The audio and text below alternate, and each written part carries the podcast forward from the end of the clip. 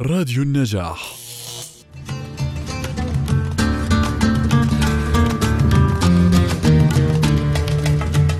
قرطبة أو ما يسمى في عهدها بجوهرة العالم مدينة تقع في ساحل متسع على الضفة الشمالية من الوادي الكبير في الجزء الجنوبي من إسبانيا الحالية. بزغ نجم قرطبة كشاهد على ما وصلت إليه حضارة المسلمين وعز الإسلام. فقد كانت تعد من أكثر بلاد العالم كثافة وحضارة. كانت تشمل خمسة مدن بين المدينة والمدينة سور عظيم وكل مدينة مستقلة بنفسها.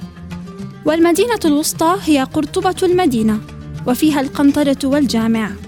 احتوت المدينة على 21 ضاحية ومنازلها حيث أن كل منزل هو بناء يوافق حديقة واسعة وعلى جدران المنازل توضع الورود لتزيينها.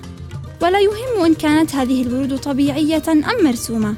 المهم هو أن توضع على جدران الأسقف والطاولات.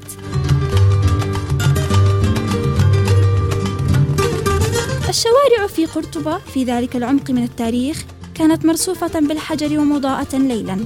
وكانت تمتد في بعض دروب قرطبة وشوارعها مخازن البقول ومتاجرها وحوانيت اللحوم والخضروات والفواكه وذلك بالإضافة إلى الأسواق الكبرى التي كانت تمتد على ضفاف الوادي الكبير.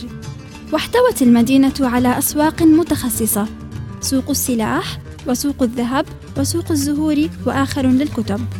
واحتوت على عدد كبير من المستشفيات والمساجد. وكانت أكثر المدن علوا في المجال الاقتصادي فقد اشتهرت بجملة من الصناعات منها صناعة الجلود التي كانت تتبعها صناعة الدباغة وإعداد الفراء. وكان لصناعة المنسوجات الفاخرة شهرة تتردد في أنحاء العالم الغربي والعربي وتنافس شهرة بغداد. واشتهرت بصناعة المنسوجات الذهبية والفضية والمجوهرات ومصانع الخزف والفخار وكان بها مصانع لصناعة الزجاج. واجتذبت صناعة البناء كثيرا من العمال المهرة في قطع الحجارة وتصفيفها وتبطينها. كما احتوت قرطبة على دور مشهورة بوظائفها مثل دار الصدقة ودار الطراز وكذلك دار السكة والنقود وكان بها دار للصناعة وأخرى للرهائن. كان الناس عامة يأتون إلى قرطبة ليروا مدينة الزهراء وهي حي من أحيائها. ويأتون لمشاهدة قنطرة قرطبة التي تعد من المعالم المهمة في المدينة وفيها من بديع الصنع والإتقان ما يدهش الناظر إليها. يبلغ طولها 400 متر تقريبا وعرضها 40 مترا وارتفاعها 30 مترا وعدد أقواسها 17 قوسا. إن هذه الأبعاد بنيت في وقت لم يكن الناس فيه يعرفون من وسائل النقل إلا الخيل والبغال والحمير. ولم تكن أساليب ووسائل البناء على المستوى المتطور حينها مما يجعل قنطرة بهذا الشكل واحدة من مفاخر الحضارة الإسلامية. والجامع الكبير وكان أشهر مسجد بالأندلس وأكبر مسجد في أوروبا وليس في مساجد المسلمين مثله تنسيقا وطولا وعرضا. وجامعة قرطبة التي تعد من أشهر جامعات العالم آنذاك وأكبر مركز علمي في أوروبا.